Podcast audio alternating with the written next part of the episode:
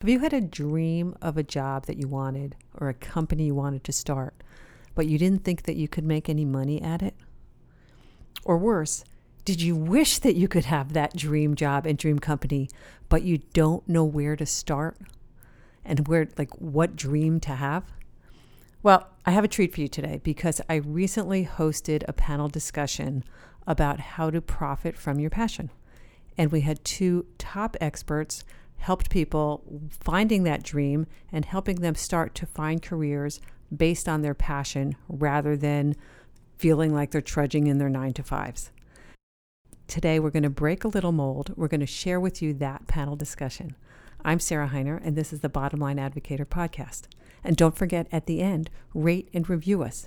Even though this is different than our standard, we want to know what you think of it, and so that more people can know about the podcast and come to listen and learn. Thanks so much. Let me introduce our experts. So we have two of our great bottom line experts, um, and um, the, I was going to say Jane. I'm doing it in reverse order. Jane actually um, was on one of my podcasts. We had a great chat about her book, "Too Much Is Not Enough." So Jane has um, having transformed her art into a thriving, profitable business and spending decades speaking on the topic of strategies for growing your small business, Jane now guides remarkable individuals on their own journeys toward uncommon success.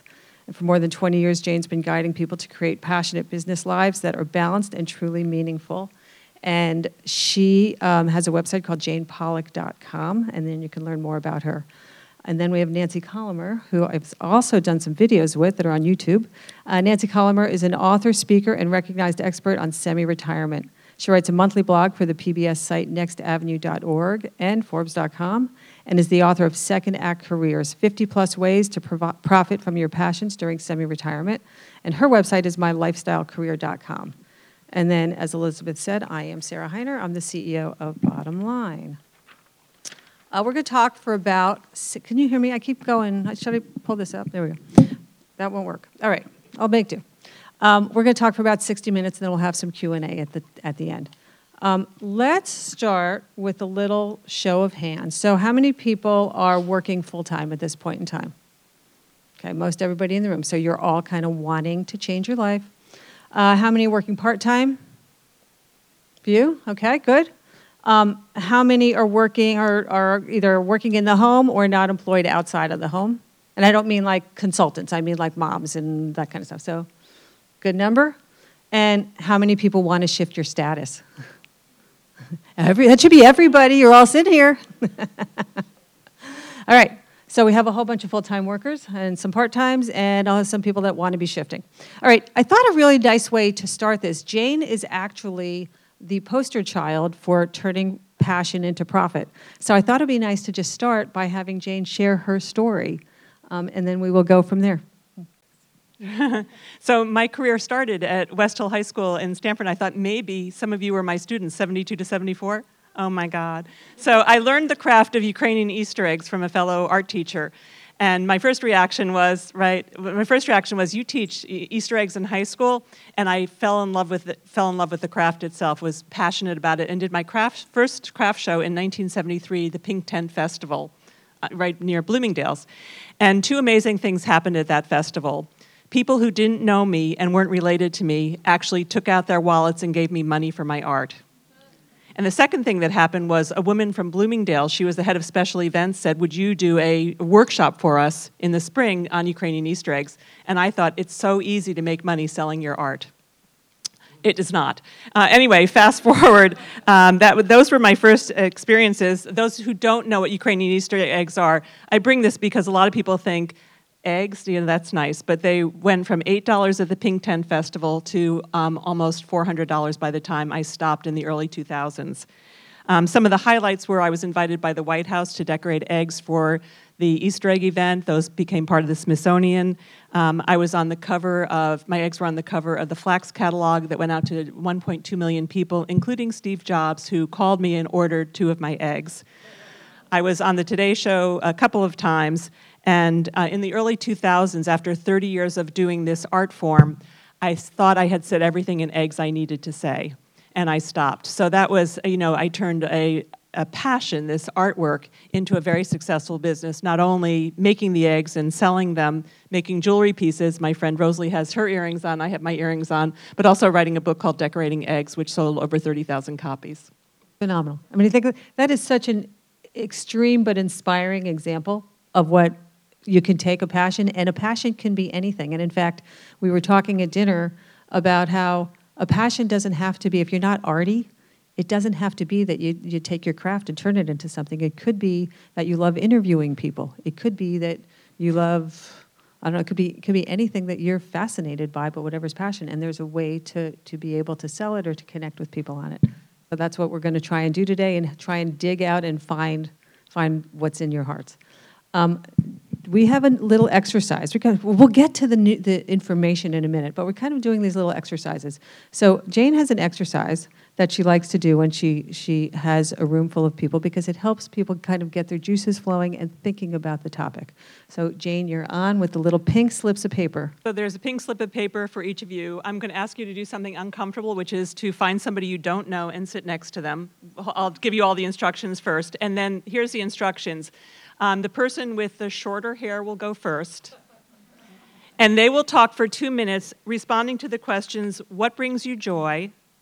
What do you really want? Because that's a basic question in coaching is what do you really want? And is it to be flexible, to you know, do something you love, to have freedom? You know, what do you really want? And what can you say no to? So in two minutes, you're going to talk to the person, and the receiver, the person with the longer hair, your only job is to not respond, to smile, give unconditional positive regard, and to just listen and nod. Is that no, no responding at all? So a lot of us are stuck, you know, maybe carpooling children or taking care of somebody that they don't want to take, you know, doing something they don't want to be doing that's inhibiting them from really using, you know, following their passion. So you'll know, and uh, typically women have more of those than men do anyhow. So, um, so you'll find somebody, and then we'll switch. So you'll have two minutes. The person speaking will have two minutes to just be heard. Then we'll switch. The other person will have two minutes, and then we'll have a minute to debrief. There's no pressure in this. There's no right or Yeah, wrong there's no right or wrong and if you don't answer, have so- anything on, on the tip of your mind, it's okay. That's what part we're going to get to trying to figure that out. Allow somebody Right. to witness your process. So if you will, find, sit next to somebody you don't know. I'll wait a second till you all find somebody. Okay, and switch. The second person, now you share the answers to those three questions. Ready, go. And now take one minute to debrief between you what you heard, what you want to reflect back to the other person, what the experience was like for you. One minute to share with this person, to share both of you what it was like. okay, you ready? Any revelations? I'd like to hear anybody who uh, said something they were surprised to say or heard something they were surprised to hear. Well, now you've got new best friends because you're all very chatty There you still. go. Yeah. Something tou- Looks like something Jane. touched a chord, right? Well done. All right. Well, now that we've gotten a little warmed up and you've started thinking about like what what gives you some joy and what do you really want, let's talk to Nancy. Let's start to talk about how do you start thinking about where you'd want to go and what these passions are. So, um, Nancy, you've got some some preliminary introspection, retrospection. Like, where do they start? Because I want to change. Now what?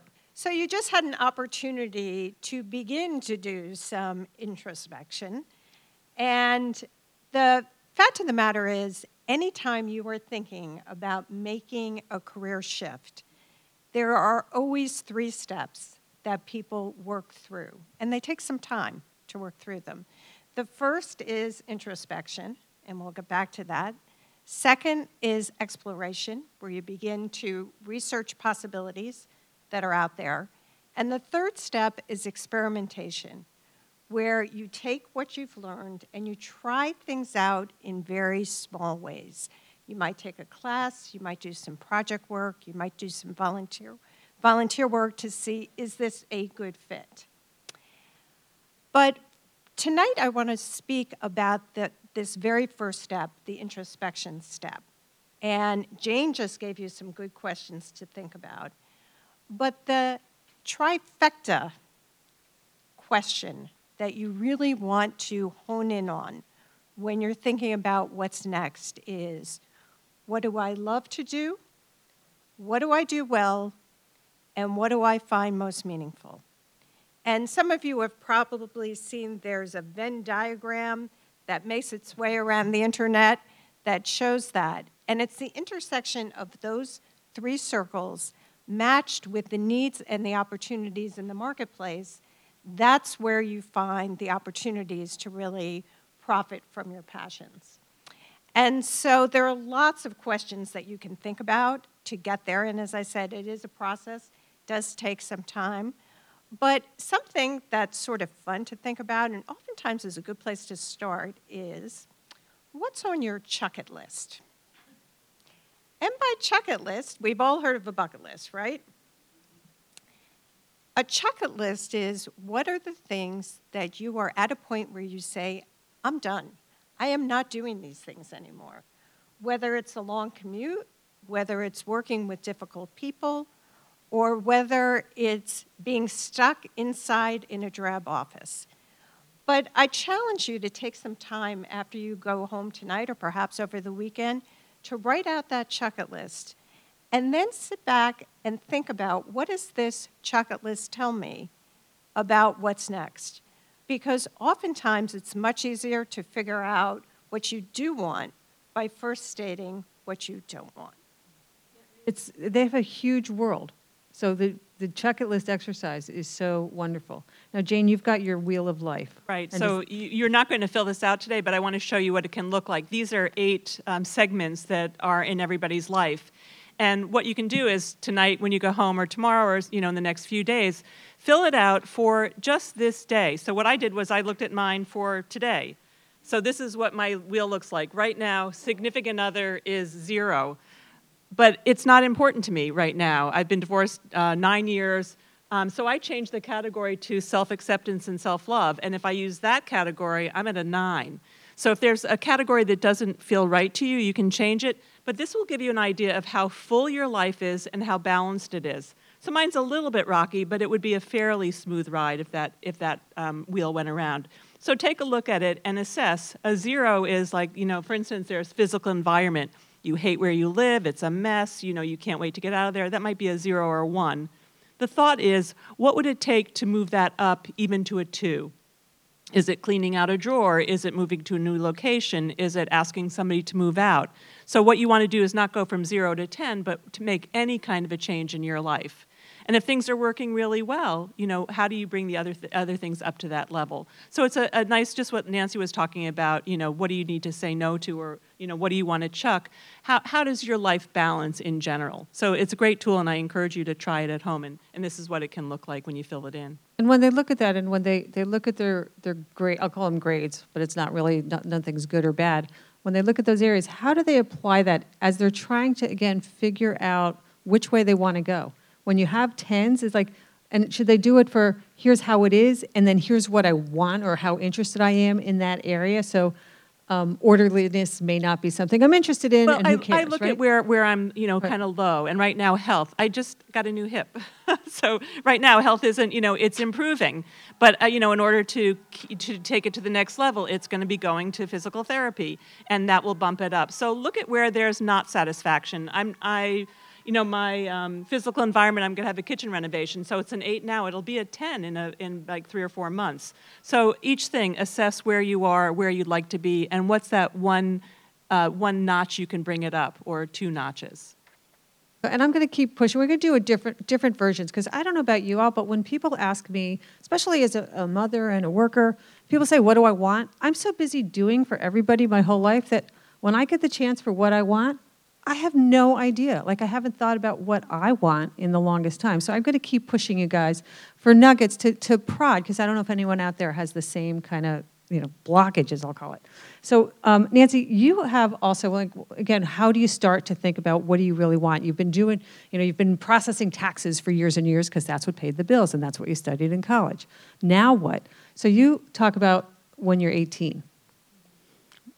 Yeah, so I think it is very helpful to reflect back on when you were younger and think about the activities that you really enjoyed. And it's not just enough, though, to say, well, as a child, I loved playing with Barbie dolls. The important question to ask after answering that question is why. And I can tell you from my experience coaching people is when I ask people why they enjoy playing with the Barbie dolls, one person will say to me, Well, I always loved the Barbie clothing. Another person will say, Well, I always loved having the, the you know, scenarios between Barbie and Skipper and Ken and figuring out the different relationships. And one person one time said to me, Well, you know, I had a Barbie house and I loved decorating that. Those are all the same answer with three very different whys behind it.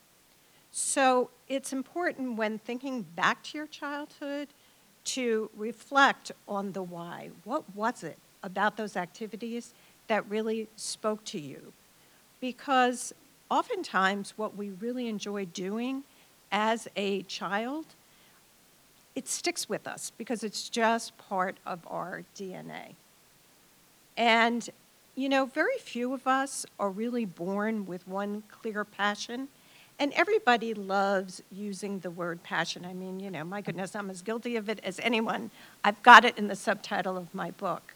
But the fact of the matter is, is that passion, that one overriding passion, a lot of people just don't have that. And so, what I often advise people is take the pressure off of yourself. Don't feel like you have to find that one passion. Think of the word passion as an acronym. And P stands for people and personalities. Who are the types of people you enjoy being around? A stands for activities. Again, what are the types of things you most enjoy doing? The two S's stand for skills and strengths. What do you do really well that you would like to use going forward? I stands for interests.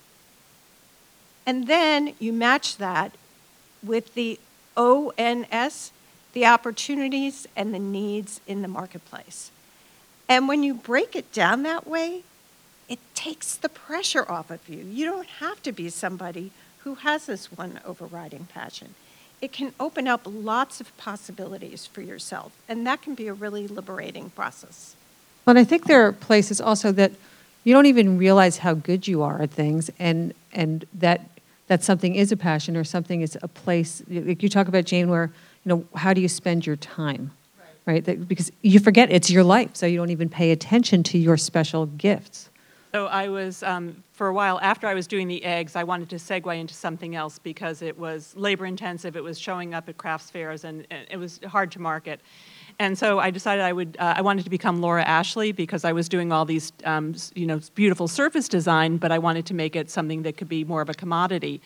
And so I took classes at FIT. I loved painting, but I noticed on weekends, rather than running to shows to see fabrics or you know uh, checking out tabletop at Macy's, um, I wasn't doing that. So my question is, where are your feet? What do you do anyway? And what I noticed that whenever I got in the car, I would put in a cassette. That's how long ago that was, and I would listen to something. track? no, they were you know the little cassettes. That's right. I was saying uh, it wasn't in the cars. eight-track tape; it was still a cassette. Yeah, yeah.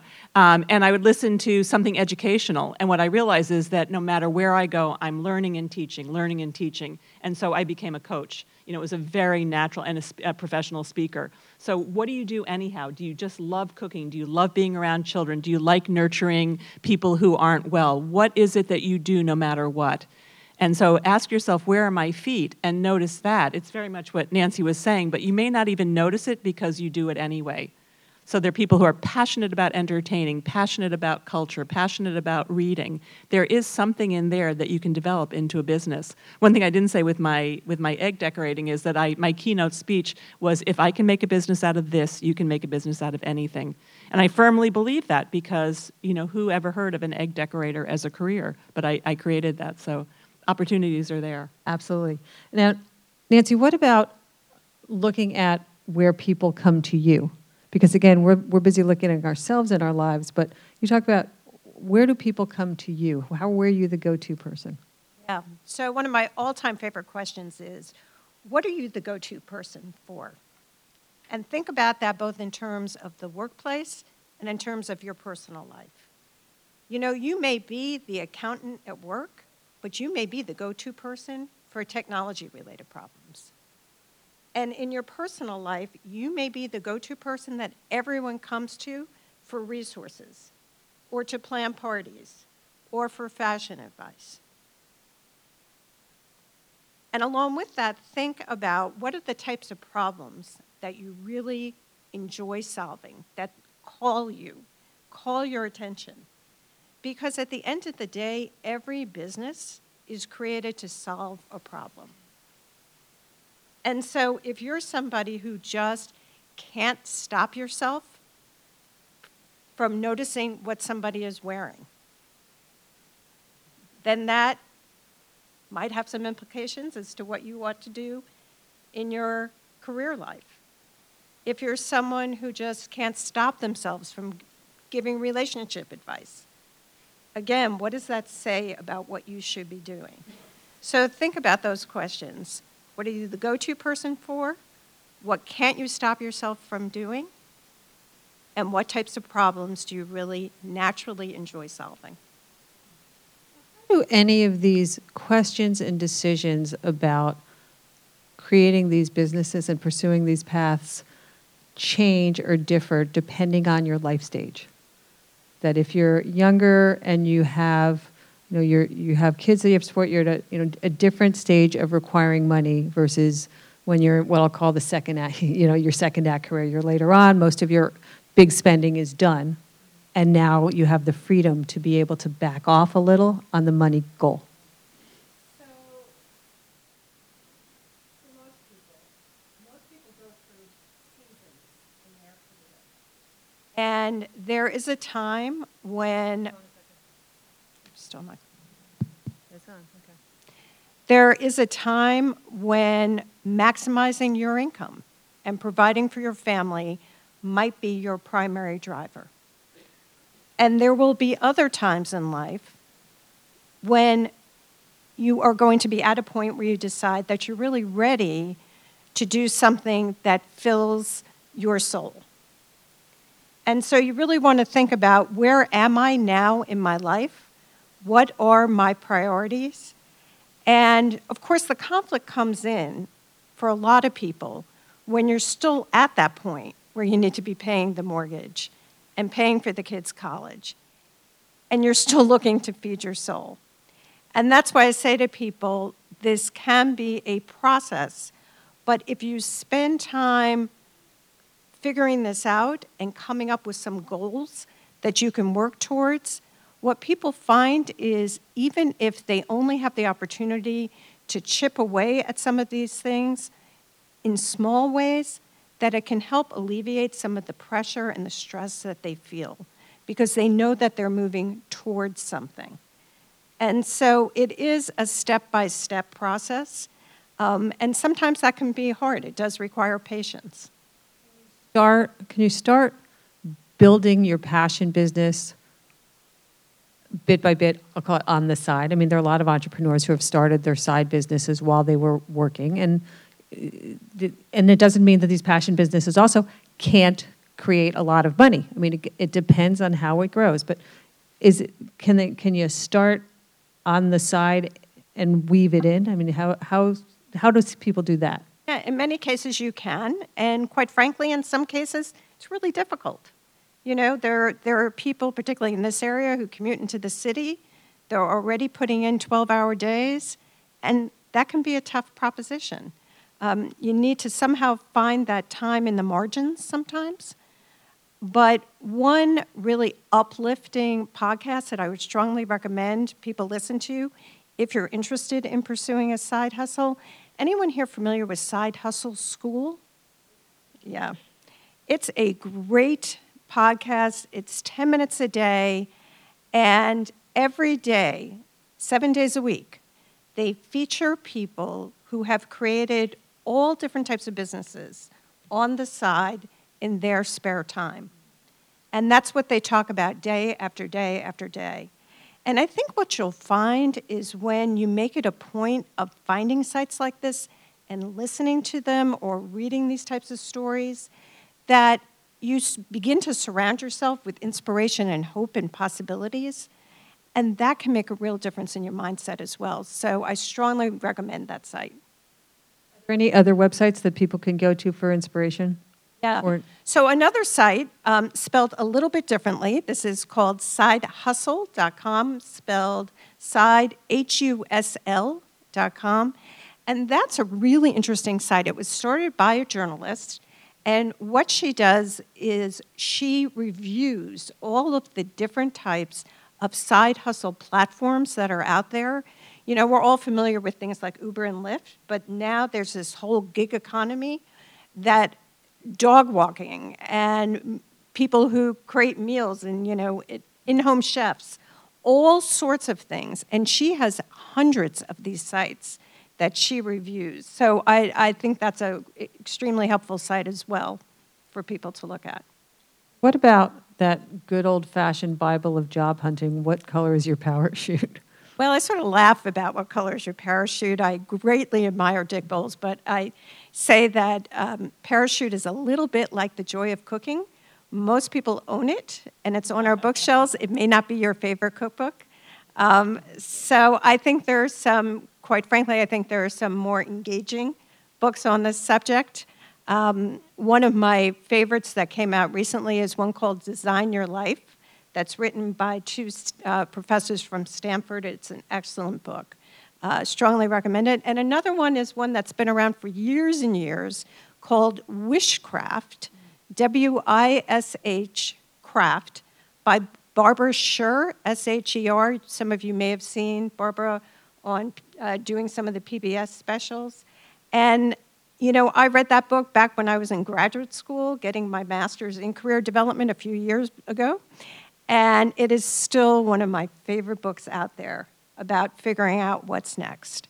Um, and another book that I, I highly recommend is um, Barbara Winters, and I just totally blanked on the name of it, um, but it's something like The Jobless Life or something to that effect. Um, so, Jane, how does someone decide? So, we're talking about creating your business or creating your career of passion, but what about if they don't necessarily want to be their own person and they want to work. Like, how do you, you know, how do you juggle pursuing your passion, maybe doing it on your own, or working in an area, working for someone else in your passion area? Yeah. Responding to Nancy, um, I, my mantra is don't quit the day job. You know, if you're working and you want to do something else, stay in the day job. And an example was my, my brother moved out to California. He got a day job and he wrote a screenplay getting up at 4.30 or 5 in the morning, working for an hour and a half. And it lifted his whole day because he was doing what he wanted to do, and then the, the regular job didn't seem as tedious to him because he was fulfilling his passion. So it's really, uh, for me, uh, the, there's an assessment of your values. What do you really want in life? How do you want your life to be? And if you're fulfilling that, then the rest of it doesn't feel, you don't need as much, you're more, you're happier, um, you don't need the, all the extravagances that, um, uh, what's the word, trappings, you know, that actually trap us because you're happy doing what you do. Um, I love the saying, a rising tide lifts all boats. So if you're happy, if you're writing, if you're cooking, if you're doing something that you love, you require less from life. You require less monetarily. So I think there's a part of that. Um, so I'm a big advocate of trying it on on the weekends, trying it on in the morning. I, I live in the city now. I know dog walkers who are writers, and they walk the dogs for three or four hours a day, and then they write for five or six hours a day. So it's all doable if you can let go of what the shoulds are. You know, you should be doing this, you should be doing that, and actually begin to invest in what you want to do time wise and giving yourself that space to do it. Yeah, and I was totally agree with everything Jane just said. And the other thing I would add is that if you can find some sort of support system, that is incredibly helpful, whether that is one other entrepreneur or an entrepreneurial group. And there are lots of those in this area. We're very, very fortunate. That can make a big difference too, because then you have a group of people who you can exchange ideas with um, and who will be your biggest cheerleaders.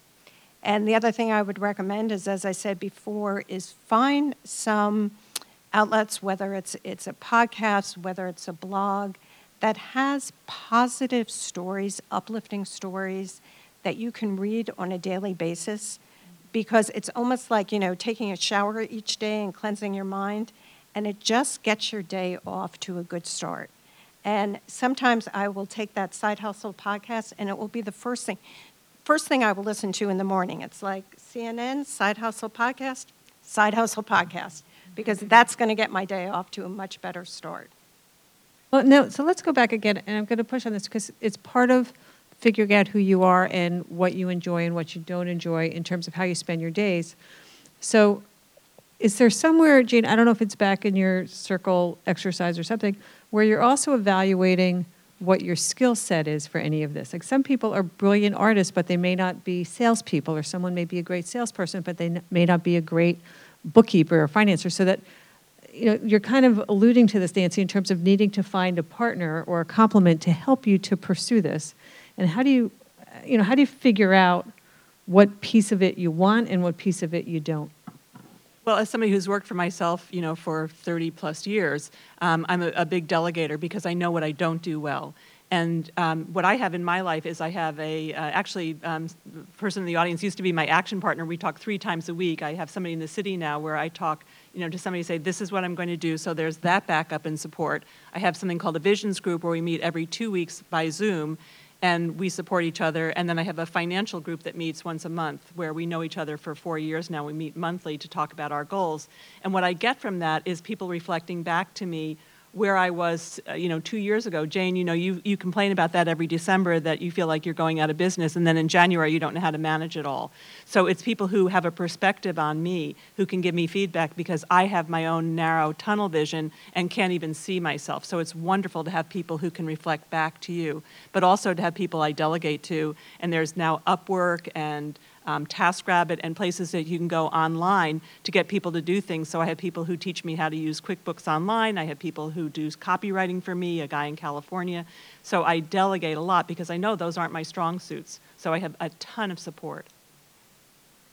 And we talked about this a little bit also, just the concept of test driving some of these things because you think that you'll love um, garden design or something. You may you know, think that that might sound great to do all, you know, all the time for full time, except that when you get into the reality of it, you're digging a lot of holes in your back and it's killing you. So uh, suggestions for, you know, how, te- test driving before you get into it. So because we are living in the gig economy these days, it has become much easier to find project work, freelance work, where you can test things out. So, for example, I recently interviewed somebody who had been a vice president for a company, and when he retired, he decided he had always, he just loves animals and he wanted to spend more time around animals. And he decided, he was thinking about maybe starting a dog walking service, but he just couldn't see himself going from being a vice president to being a, a dog walker. So, what he did was he went online and he signed up with rover.com, which is a platform where you can list your pet, pet sitting services or dog walking services. And he tried it out through Rover. And what that did for him was he was able to, Rover did all the, the web work for him. He didn't have to worry about creating his own website, doing his own billing. They, they take, took a cut of his profits, but it was an easy way for him to test out his interest. Turned out that he absolutely loved it, and he's finally decided to stay on Rover because he was actually doing very well on there. So that's one way to do it. Another thing is just take some classes. That can be a great way to get yourself out of the house, to really immerse yourself in a new direction and see is this something that really speaks to me? Um, everything's great in theory when you're sitting in your house and thinking about it, but until you begin to put yourself into that world, you don't know how it's going to, to feel. So, classes are great. And the last thing I would recommend is there is an association for every type of business that you can possibly think of.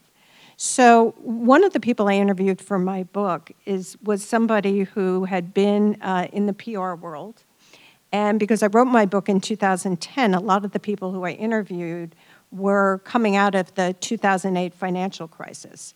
And so she really she had very little business. She was desperate to figure out what to do next. Um, she had moved a number of times personally. And so a friend recommended that she check out the possibility of becoming a senior move manager. Senior move managers help people downsize from their forever homes into their an assisted living or a smaller apartment.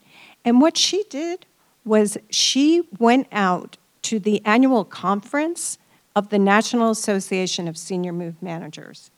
And in one week, she learned all about this new direction. She met lots of people in the industry. She had an opportunity to listen to leaders in the field. And by the end of her time at the conference, she was really excited about moving in that direction, and that's what she ended up doing. So that can be another great way to really make a, a pretty significant shift in, in what you're doing. All right. I'm going to change the piece now.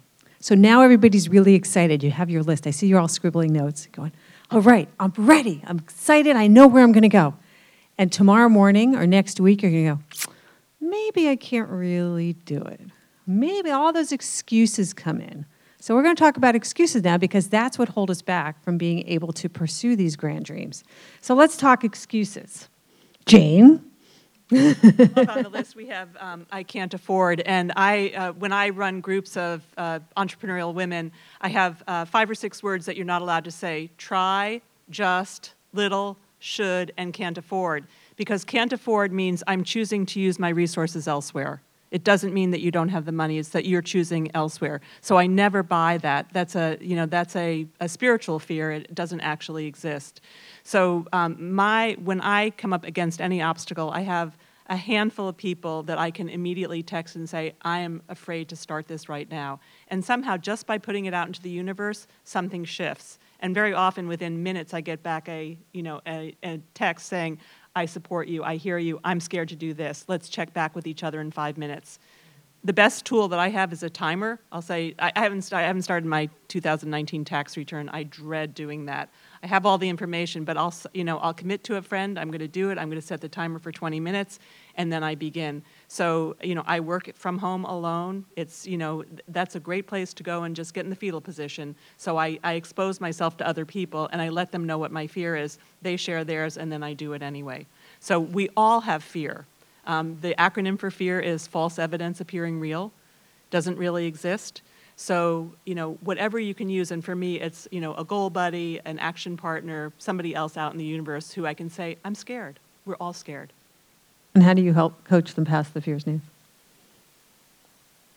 Well, I think Jane just said it that part of it is finding someone who you can be accountable to. Another thing I know that helps me is I know when my high energy times are during the day. I'm a morning person. So if I have a task that I really don't want to do, what I say to myself is, okay, you need to get this done by 10:30 this morning, and then you can go take a walk or you can go do something. So it's tackling things when I have the energy to do it is very, very helpful. Um, let me share a story from one of the women who I interviewed from my book because I think it illustrates the, the whole idea of fear so well.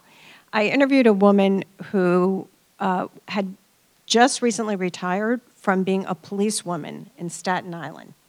And she was someone who, you know, used to walk the beat and she would arrest thugs and prostitutes and all sorts of unsavory characters. And what she always had really wanted to do, though, was to be a stand up comic. But she was scared to death to pursue this.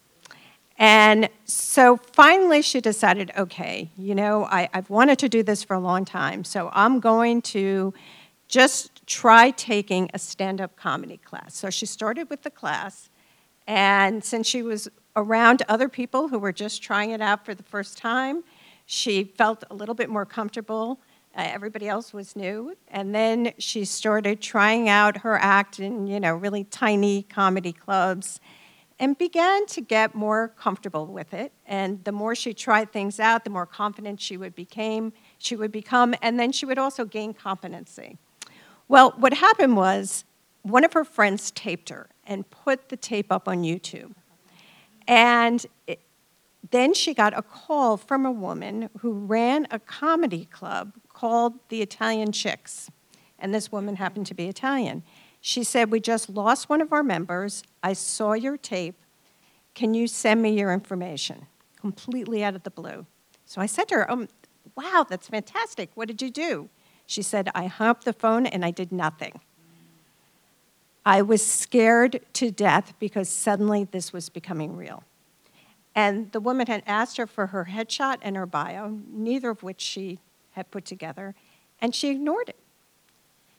She went back to trying things out again, and eventually, over time, she said, All right, you know what? I'll go get the headshot done. Headshot done. I will write my bio just in case anybody else calls. Guess who called again four months later? And at that point, she was ready to respond. And she ended up joining the group. And she said to me, How ridiculous is that? I'm someone who walked the streets of Staten Island, but this scared me to death. And so it really is about trying things out in small ways so that you gain both competence and confidence. So some people will say that it's not the right time. Like they'll want to do it and suddenly they'll get afraid that it's not the right time. Now, this is an illustration of somehow she wasn't ready and then she was. Um, but is there another aspect of people talking themselves out of doing something because it's I- not the right time? I want to share about a client also, and, and this is uh, that hap- this happens to a lot of people where they have so many things they like to do, and it's like, well, if I don't do this and I do that, you know, they're they're scared to focus. And one of the things I do as a coach is I say, you know, for 90 days or 30 days, just focus on this, which can be very painful. You know, to to stay with it and to say no to everything else. So this client was she was a goldsmith, she painted, she was a photographer, and she had developed a new interest in in um, uh, Manila rope. And I said, "What about for 90 days if all you do is the rope?" And she, you know, took this big, you know, and she did it, and she loved it. She, what you have to do is get over some barriers. There's a book called The Work of Art, which is focuses on a woman who's a potter, and a lot of people can throw a, uh, you know, a bunch of clay and get it, you know, get it to form a bowl. But to actually get the sides of the wall very thin takes 10,000 hours. That's one of the, I think that's one of Malcolm Gladwell's things, you know, 10,000 hours. And you have to spend that time. So Susan, my client, decided to just do the, um, just do the rope. And I have a picture of her. She's now getting five-figure commissions. So this is her in front of her rope sculpture.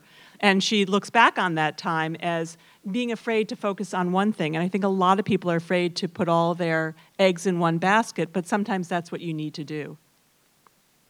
So how about what if I fail? Because that's also a fear. You know, if I jump into it, what if it doesn't work? Now what? And it's not really that it doesn't mean you can't come out. Nothing's permanent, right? You can always back back out. If it doesn't work, okay. You try I had- I had a counselor from SCORE who said entrepreneurs fail their way to success. So everybody fails. I'm failing all the time, but I'm failing upward. They say fall forward, you know, so I'm failing upward. You know, three quarters of the things I do don't work, but people don't think about that. Think of, you know, some of the, I'll say Woody Allen, I know that's controversial, but, you know, most of his movies aren't that good, but the few that are are outstanding. So we don't look at everybody's failures. We think about what is the cumulative work that you're doing. So you, you can't be afraid of failure. You've got to keep trying and, and always raising the bar. It gets boring if you keep doing the same thing. And there are definitions, there are different versions of fail, as in, what if I decide to try this and I decide I hate it? Will I be embarrassed? Will I have to, you know, eat crow with my family or friends that I said I'm going to go do this and they said I was crazy? So there's what if I just don't like it versus what if it hasn't succeeded yet and then iterate and iterate and iterate. And we all know many stories of all these grand superheroes, celebrities, business heroes who were, were failures. You know, Fred Astaire can't sing, can dance a little. Um, that kept trying and trying and trying. Or, you know, how many times did, was it Edison and the light bulb and it didn't work, right? So keep trying. I think also sometimes it pays to ask what's the worst that's going to happen if I fail? Because oftentimes it's not that bad. One other podcast, um, this it's at a higher level than what Nancy's talking about. Is how I built this. These are like the major Peloton and uh, Tate's Cookies and all that. You know, huge successes. But they all started like us. You know, with with a side hustle. Uh, the woman who owned what was the name of it before? She, it was something before Tate's Cookies. It had another name, and she lost all of her business. So she had a huge failure, but then came back and had own, complete ownership of Tate's Cookies. So hearing their stories, it's all hard work. It's all hard work, but that's why you want to do something that you're loving. Because if you're going to work hard, it might be might as well be doing something that you enjoy.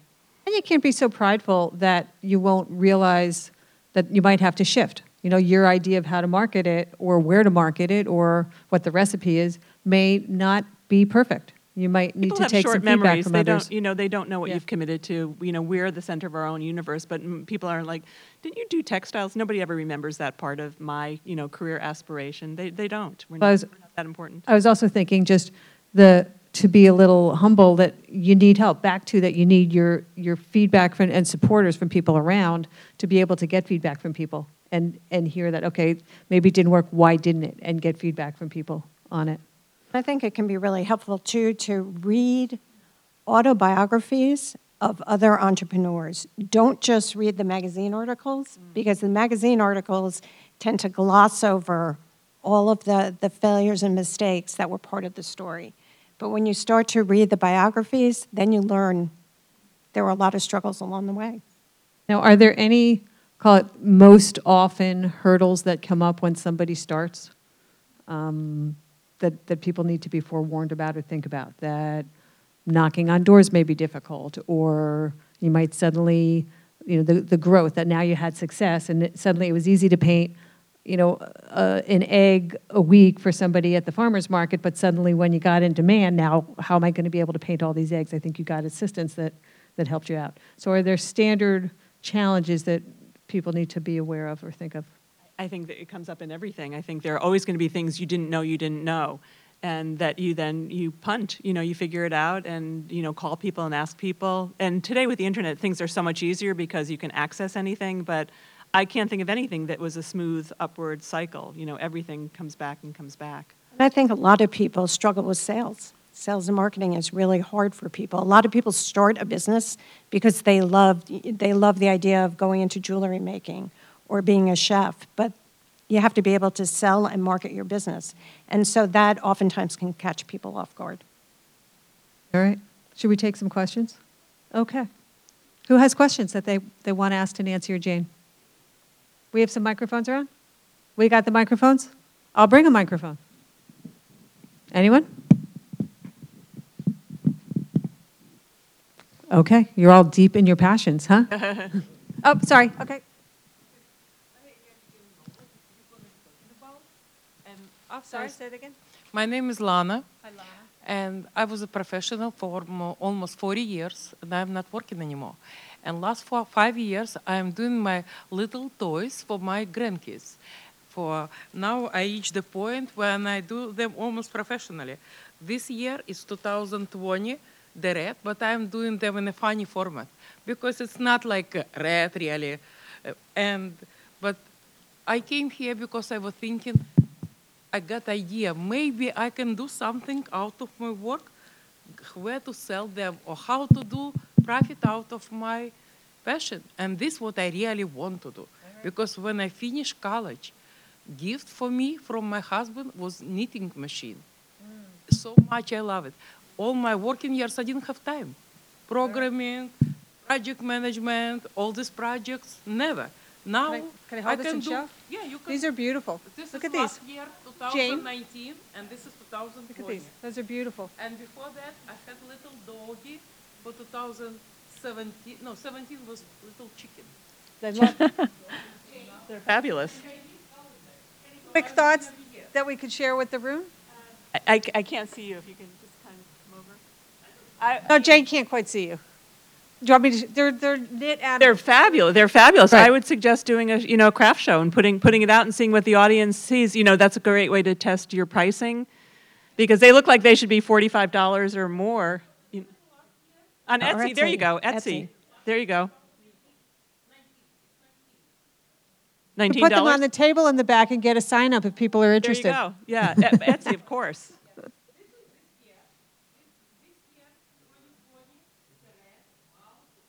Well, you'll put it on the table in the back. You'll show them. They'll all ask you. And do- she has no trouble selling. beautiful.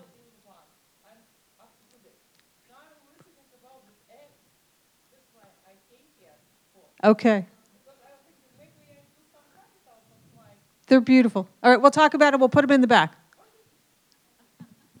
Okay, so so I know people who are working full time in the real world and who would love to go out and do something different, but they worry about health insurance. So what do you say to, to those kinds of uh, you know, financial issues?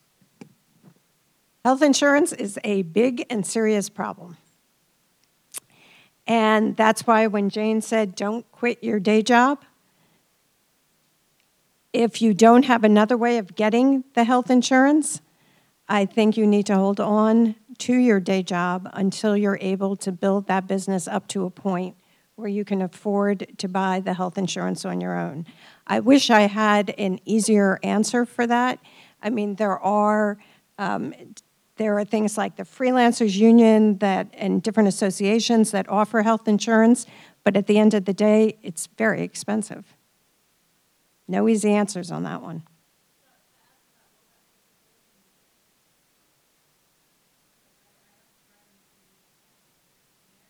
Mm-hmm. Yeah. That's a huge problem. Would you say it loud in case anyone didn't hear? The question is disability insurance, an- another insurance challenge. Yes. And again, I wish I had a great answer for that, but the reality is it's a big problem.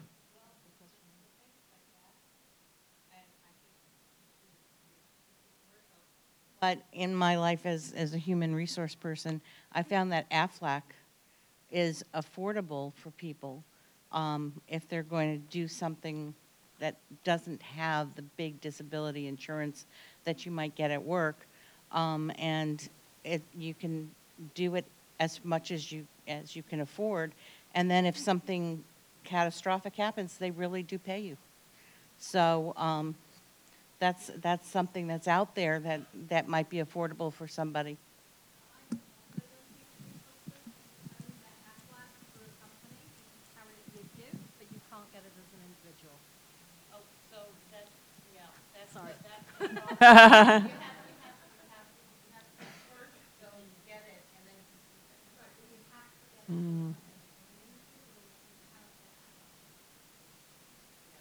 Well, years ago, when I had a business of one, yep, of an insurance, okay.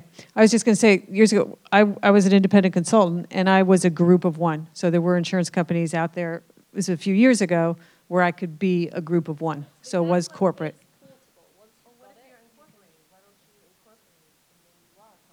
This is a whole, I think we have a story coming in that we're going to, are you writing it down? We're going to need to do a, an article about insurance for uh, startups. Okay. Sandy.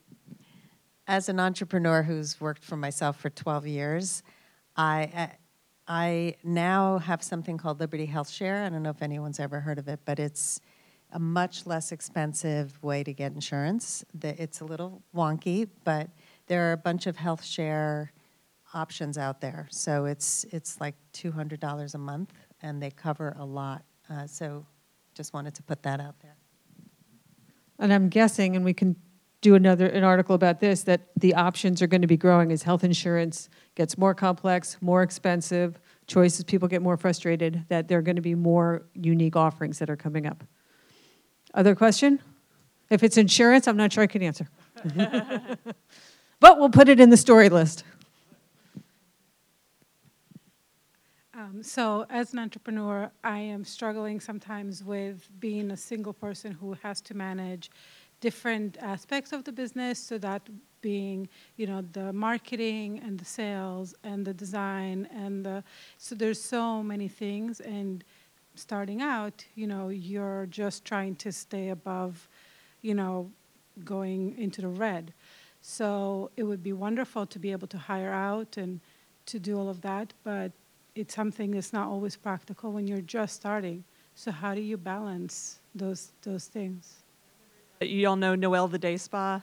She was um, she spoke at I used to uh, there was something called the Entrepreneurial Women's Network, and her graphic designer was there. She spoke one afternoon, and the graphic designer she wanted her to do a brochure um, for her, and it was you know that was when Quark was coming in and all these new things, and and the designer said I don't know how to do that, and she said learn.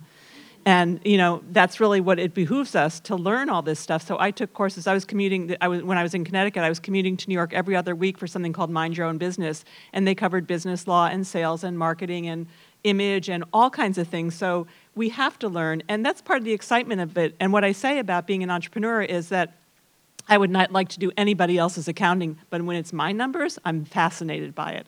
So there's an interest because it all serves you. So, you know, at the level that you are, learn what you can. And there's lynda.com where there are amazing courses online that you have access to. So, you know, it's part of the learning is that you, you have to learn all that until you earn enough so that you can delegate it out to somebody else. And that's a, you know, a huge relief. When I didn't have to do my own database and, you know, entering stuff into my newsletter list, I was so thrilled because then I could spend the time doing what I do best. I think you also mentioned, are you going to mention Fiverr? Uh, no, what I was going to say is that sometimes also you can find another entrepreneur who might have a strength and you can essentially barter your services um, where they can help you. You know, so let's say you're good at writing copy for the website and perhaps they're good at uh, the sales and you can help each other out with that. So sometimes that, that's an option as well. And then there are these websites, I don't know if you're familiar with Fiverr and some of the others where you can hire people, and the prices on them, a lot of them are shockingly inexpensive. Any other questions? One more in the back? I didn't wear my running shoes. So maybe I'm being unduly optimistic, but with most of these entrepreneurial efforts, you're either selling your time or you're selling something you've made, and those are both kind of self limiting, you know, by how much you can produce. Other than writing a book, or are there other sort of frameworks for earning money where things sort of start multiplying without being limited by your time? I've seen some people selling online training courses, for example. What other things can we be thinking about that multiply the returns? I don't know that I have the answers. You're talking about scaling up, you know, where you have something and then you can scale it, and that's not my area of expertise. I mean, it's great if you, and I've written three books. They're not money makers. You know, what, what they are is somebody said it's a thick business card. It gives you the opportunity to speak, and I, and I like that because when I speak, I usually get clients, or I get other oppor- or I get paid to speak in some cases. So um, yeah, that's you know that's how. So you figure out how is it going to multiply itself, but mostly you're right. We're selling our time. The whole area of digital products is one way to leverage that. And there are a growing number of platforms online like Teachable or Thinkific where you can produce courses. And I've seen people do that very, very successfully. So whether you're selling it as some sort of e-product online or some sort of course, that's a way of scaling your efforts. And as Jane said, the you know people write a book and you make money from the book. Um, you excuse me, you don't make money from the book. You make money because of the book. So what you're able to charge as the author of increases when you have a book out. We have a question back here. Actually, a tip, since we are in the public library, um, with your public library membership, and you can talk to librarians, you have access to lynda.com. I found that out recently. So you don't actually have to go and pay for any of this training. It's free with your uh, library membership. So you can access it from anywhere, from home. You don't have to be here. And the other thing I would recommend in terms of free training is there are uh, there's a whole industry of entrepreneurs online who are trying to sell their courses to teach you how to make great YouTube videos or how to, you know, sell more or all sorts of other things, the whole business of entrepreneurship. And most of them offer free webinars and free training in order to entice you to sign up for their more expensive programs. And so if you find someone who you really feel is of value, then great. But oftentimes you can learn a heck of a lot just by signing up for those free webinars. And of course, there's YouTube, which also has a tremendous amount of training videos there as well. All right. Thank you, Nancy. Thank you, Jane, and thanks to all of you. So just a reminder, so the Bottom Line Yearbook is what I call the greatest hits of Bottom Line Personal. So it's great how-to advice on money, on home, on travel, on all sorts of things that you can help to have a, a more informed and more actionable life. Thank you very much for being here. Thank you again, library. Kelly, is there anything else I'm forgetting? Sign the clipboard if you want to get emails from us. They're backed by the cookies, and bring cookies home. Thank you.